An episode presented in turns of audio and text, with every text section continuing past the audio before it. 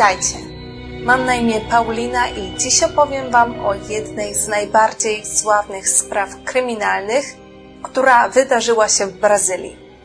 Historia dotyczy śmierci Elizy Samudio, byłej partnerki sławnego bramkarza Bruno G. Souza, grającego w największym brazylijskim klubie Flamengo. Zanim opowiem Wam, jaki był przebieg zdarzeń według organów ścigania, chcę wspomnieć, że sprawa może wydawać się być dość niespójna, ponieważ nadal jest wiele kwestii, które do tej pory nie zostały wyjaśnione. Jeżeli jesteście zainteresowani tematem historii kryminalnych, subskrybujcie mój kanał. Zachęcam Was również do skomentowania tego filmu ponieważ dzięki temu wiem, że materiał, który dla Was przygotowałam, jest wartościowy. Posłuchajcie, bo może to Wy znajdziecie rozwiązanie tych kwestii, które nadal pozostają bez odpowiedzi.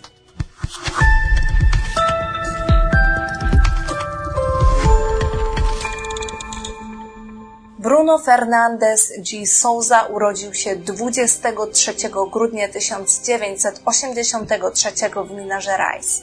Był synem Maurilio i Sandra G. Souza. Był on jednym z dwóch synów.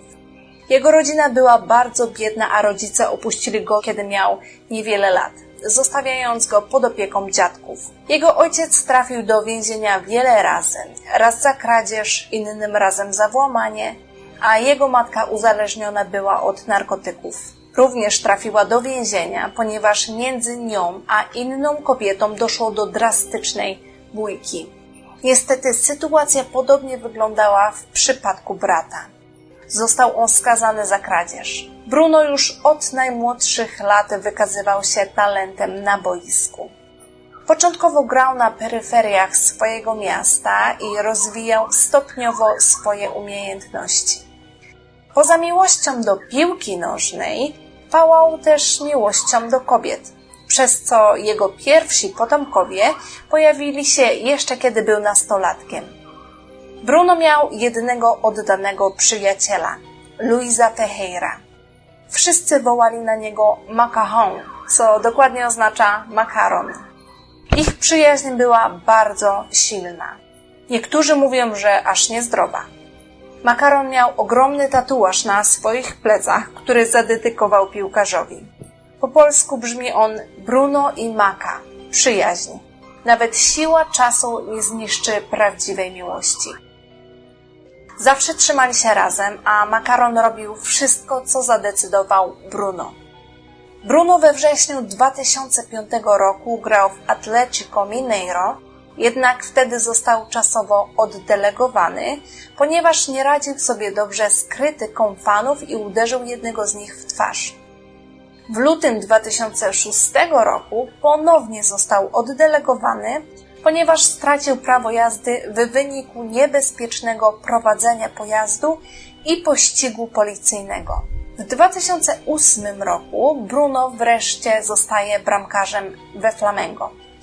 Flamengo jest największą drużyną piłkarską w Brazylii. I jest to też moment jego największej sławy. Staje się on popularny w całym kraju i świetnie sobie radzi w roli bramkarza. Nagły dopływ gotówki spowodował, że zaczął kupować luksusowe domy, auta, urządzał huczne imprezy, w marcu 2010 roku przykuł swoją uwagę szokującą wypowiedzią. Niby kto z Was, kłócąc się z żoną, nie wystartował w jej stronę z pięściami. To życie piłkarza imprezowicza pełnego przygodnych związków zakończyło się w 2009 roku, kiedy poznał Elizę Silve Samudio. Eliza urodziła się 22 lutego 1985 w Iguazu. Była córką Luisa Carlo Samudio i Sylwii Facima. Kiedy dziewczyna się urodziła, matka opuściła jej ojca ze względu na znęcanie się nad nią.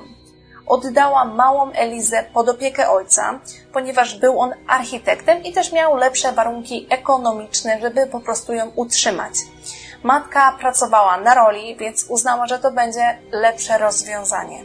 Eliza mieszkała z ojcem do 18 roku życia i według jej adwokata od dziecięcych lat była molestowana przez ojca, a matka powiedziała, że Eliza była seksualnie wykorzystywana również przez jego przyjaciół.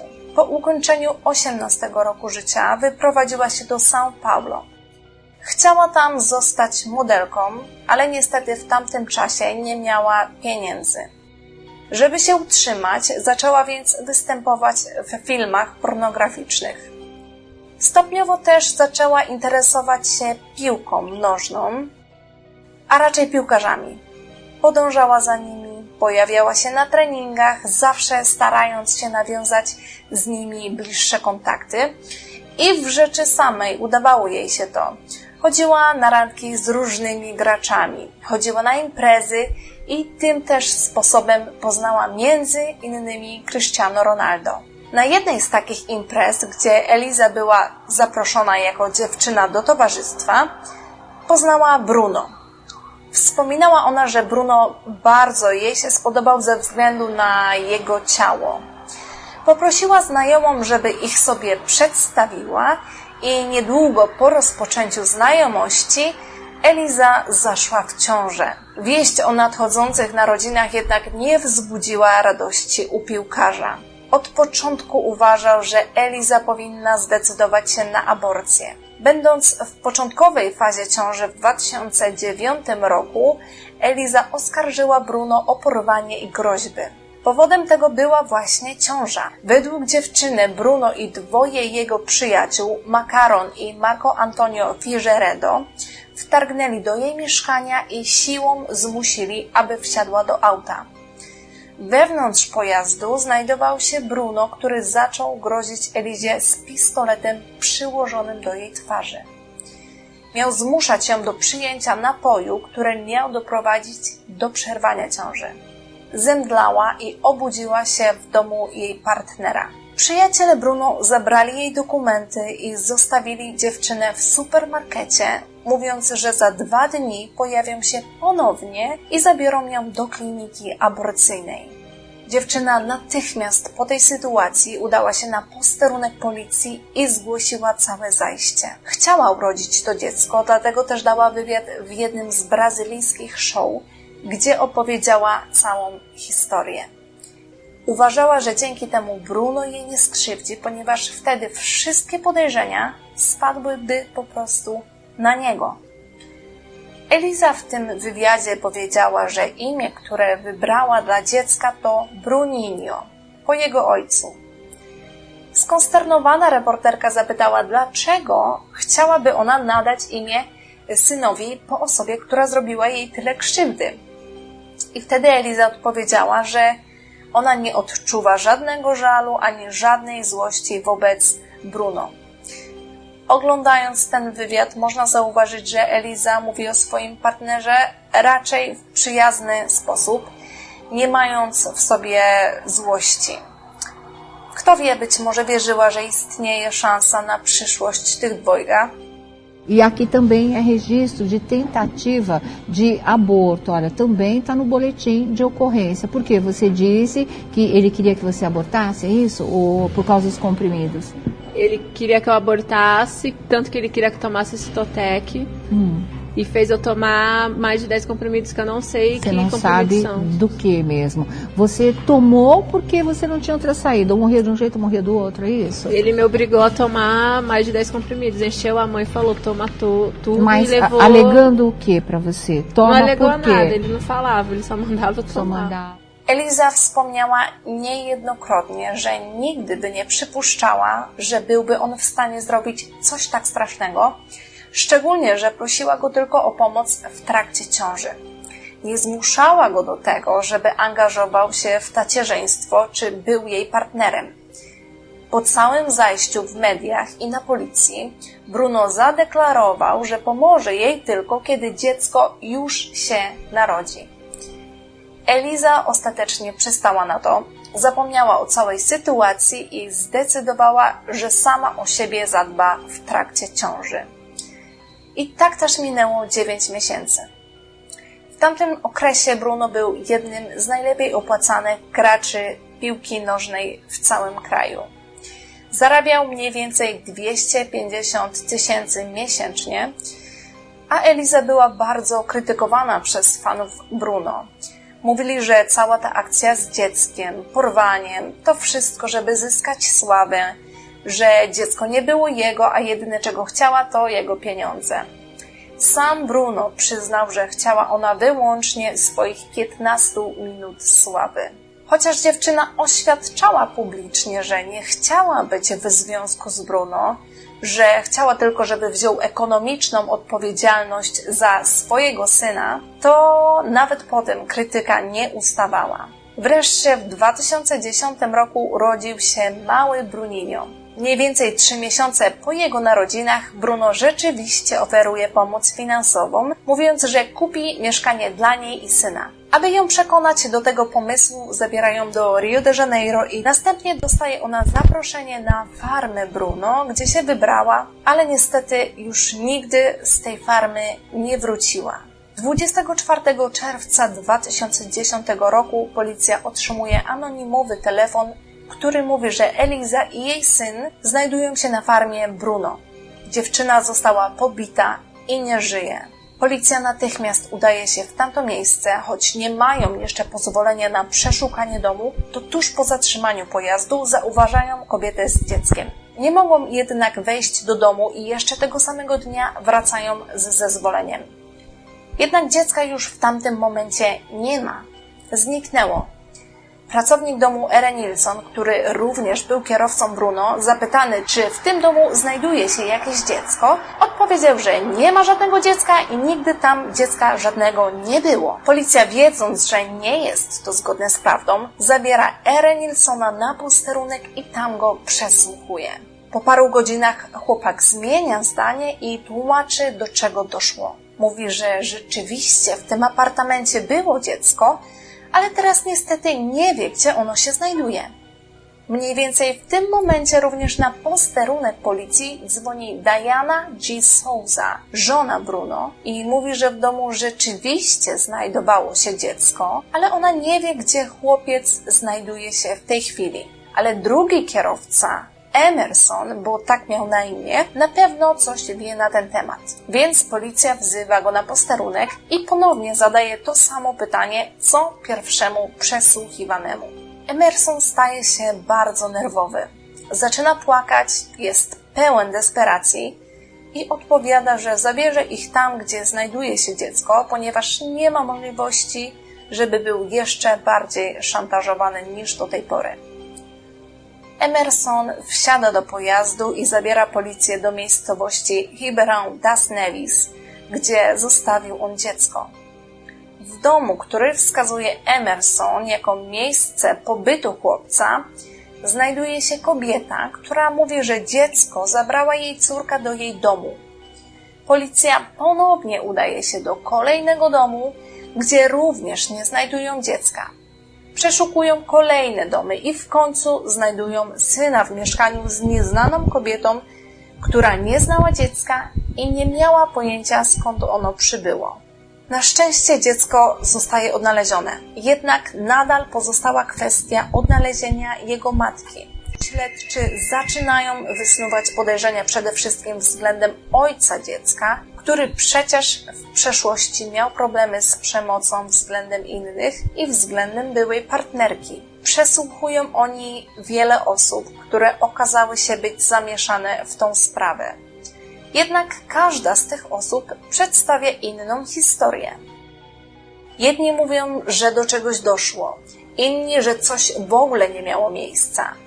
Dochodzenie trwało długi czas i wszystko wskazywało na to, że odnalezienie dziewczyny lub jej ciała nie będzie łatwe. W tej sprawie pojawia się wiele znaków zapytania i luk, które są trudne do wypełnienia. Po dłuższym czasie policja jednak zdołała utworzyć przebieg całego zajścia. To, co Wam opowiem teraz, to plan wydarzeń, w którym występuje dużo osób i pojawia się wiele niewyjaśnionych wątków. Dlatego słuchajcie uważnie, żeby się nie pogubić. 4 czerwca 2010 roku Makaron i Menor, przyjaciele Bruno, szukają Elizy, aby ona i Bruno mogli porozmawiać i podjąć decyzję na temat przyszłości dziecka i Elizy. Menor schował się za bagażnikiem, kiedy Eliza wsiadała do jej auta, zaatakował ją właśnie w tym momencie, wyposażony w broń. Zaczął jej grozić, ale ona szybko zareagowała, wyciągnęła broń z jej dłoni i wymierzyła w jego stronę, aby strzelić. Ale niestety broń była nienabita. W tym momencie też zdołał on odebrać pistolet z powrotem i uderzył nim dziewczynę trzy razy, co ją bardzo zraniło. Wraz z makaronem zapakowali ją do auta i zawieźli do domu Bruno. W którymś momencie Eliza została odseparowana od dziecka. Została zamknięta w pokoju i była tam przetrzymywana cały czas. Chłopcem zajmowała się wtedy Fernanda Gomez G. Castro, ówczesna kochanka Bruno. Bruno dotarł do swojego domu dopiero następnego dnia, 5 czerwca, po grze Flamengo i wtedy też razem z jego przyjaciółmi przetransportowali Elizę i syna do jego domu, który znajdował się w Ribeirão das Neves w Minas Gerais. W tamtym miejscu sytuacja dziewczyny nie zmieniła się w żaden sposób. Została ponownie zamknięta w odseparowanym pomieszczeniu, została dodatkowo pobita, a żywność dostawała przez drzwi. Synem znów zajmowała się kochanka Bruno. W czasie pobytu w tym miejscu makaron zmusił Elizę, aby zadzwoniła do najbliższych i powiedziała, że wszystko z nią w porządku, że jest w Minas Gerais, że Bruno dał jej mieszkanie i że mieszka razem z Bruninio, że ogólnie wszystko jest ok. Cztery dni później po przybyciu do Minas Gerais, 9 czerwca, Bruno zorganizował grill na działce, na której znajdował się dom z uwięzioną Elizą w środku. Kiedy Bruno organizował takie imprezy, mieszkanie było w całości do dyspozycji gości, ponieważ osoby, które wchodziły do basenu, chciały później wziąć prysznic. Wszyscy goście wspominali jednak, że podczas tej konkretnej imprezy było inaczej niż zawsze, ponieważ nie było możliwości wejścia do środka. Dom był zupełnie zamknięty.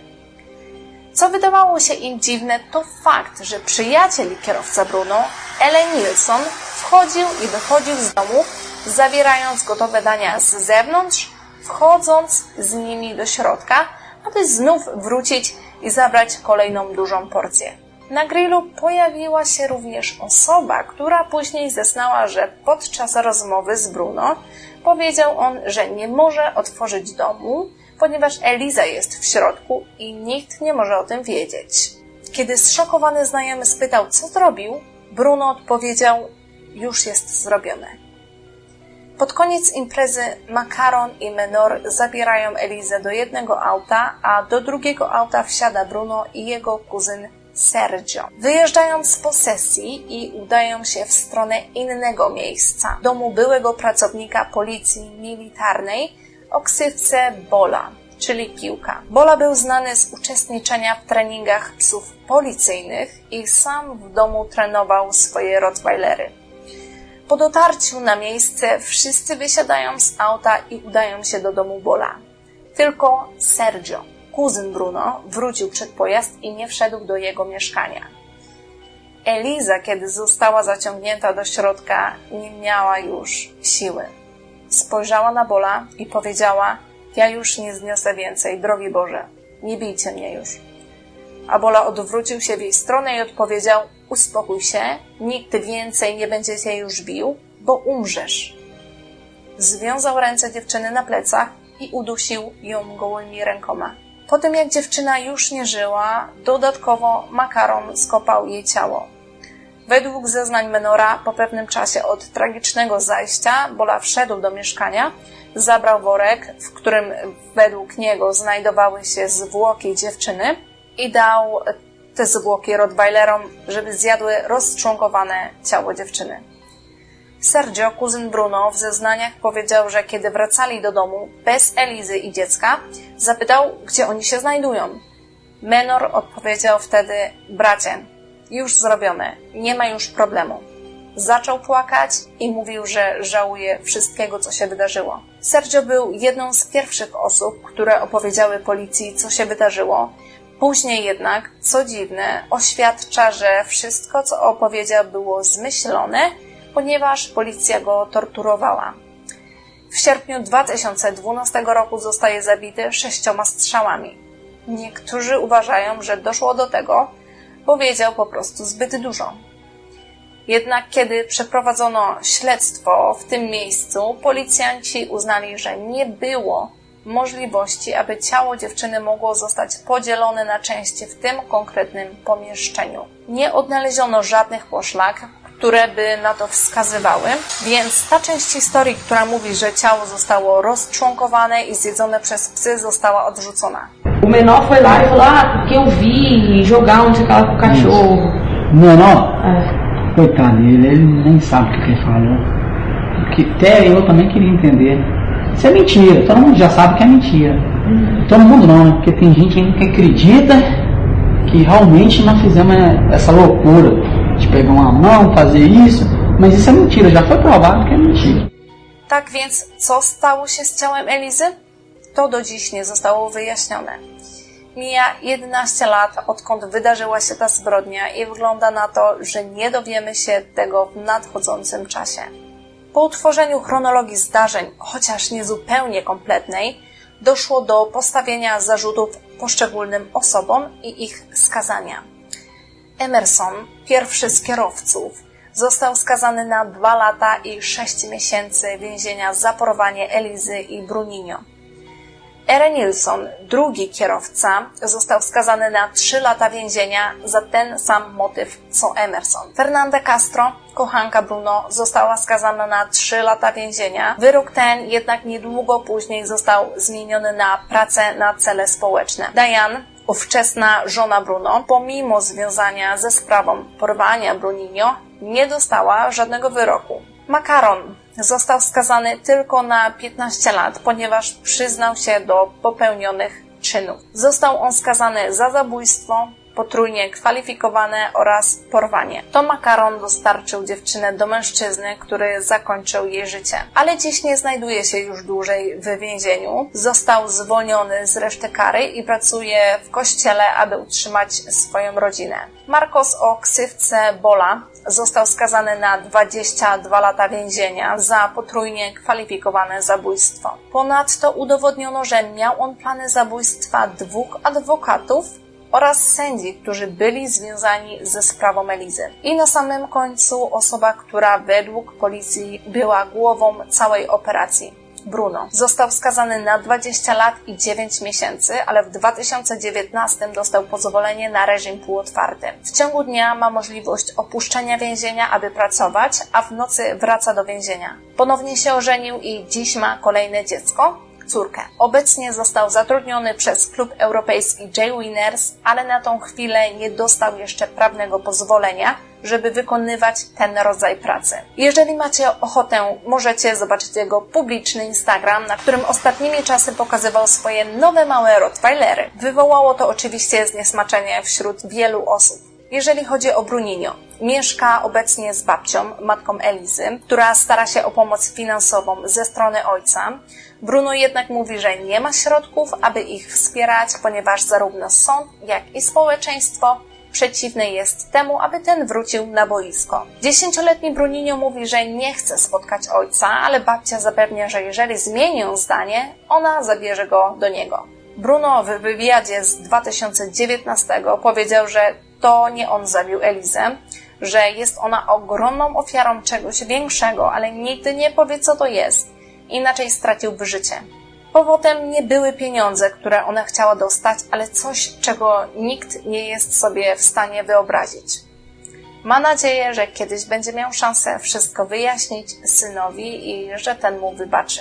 Oczywiście mam swoje osobiste przemyślenia na temat tej sprawy i muszę przyznać, że stoję na rozdrożu. Swój research rozpoczęłam od wywiadów z Bruno, w których muszę przyznać, że mowa jego ciała i mimika twarzy są niezmiernie przekonujące. Na dole podaję Wam link do tego wywiadu. W tej sprawie jest tyle niewiadomych, że trudno jest stawiać jakieś hipotezy, nie działając po prostu na czuja.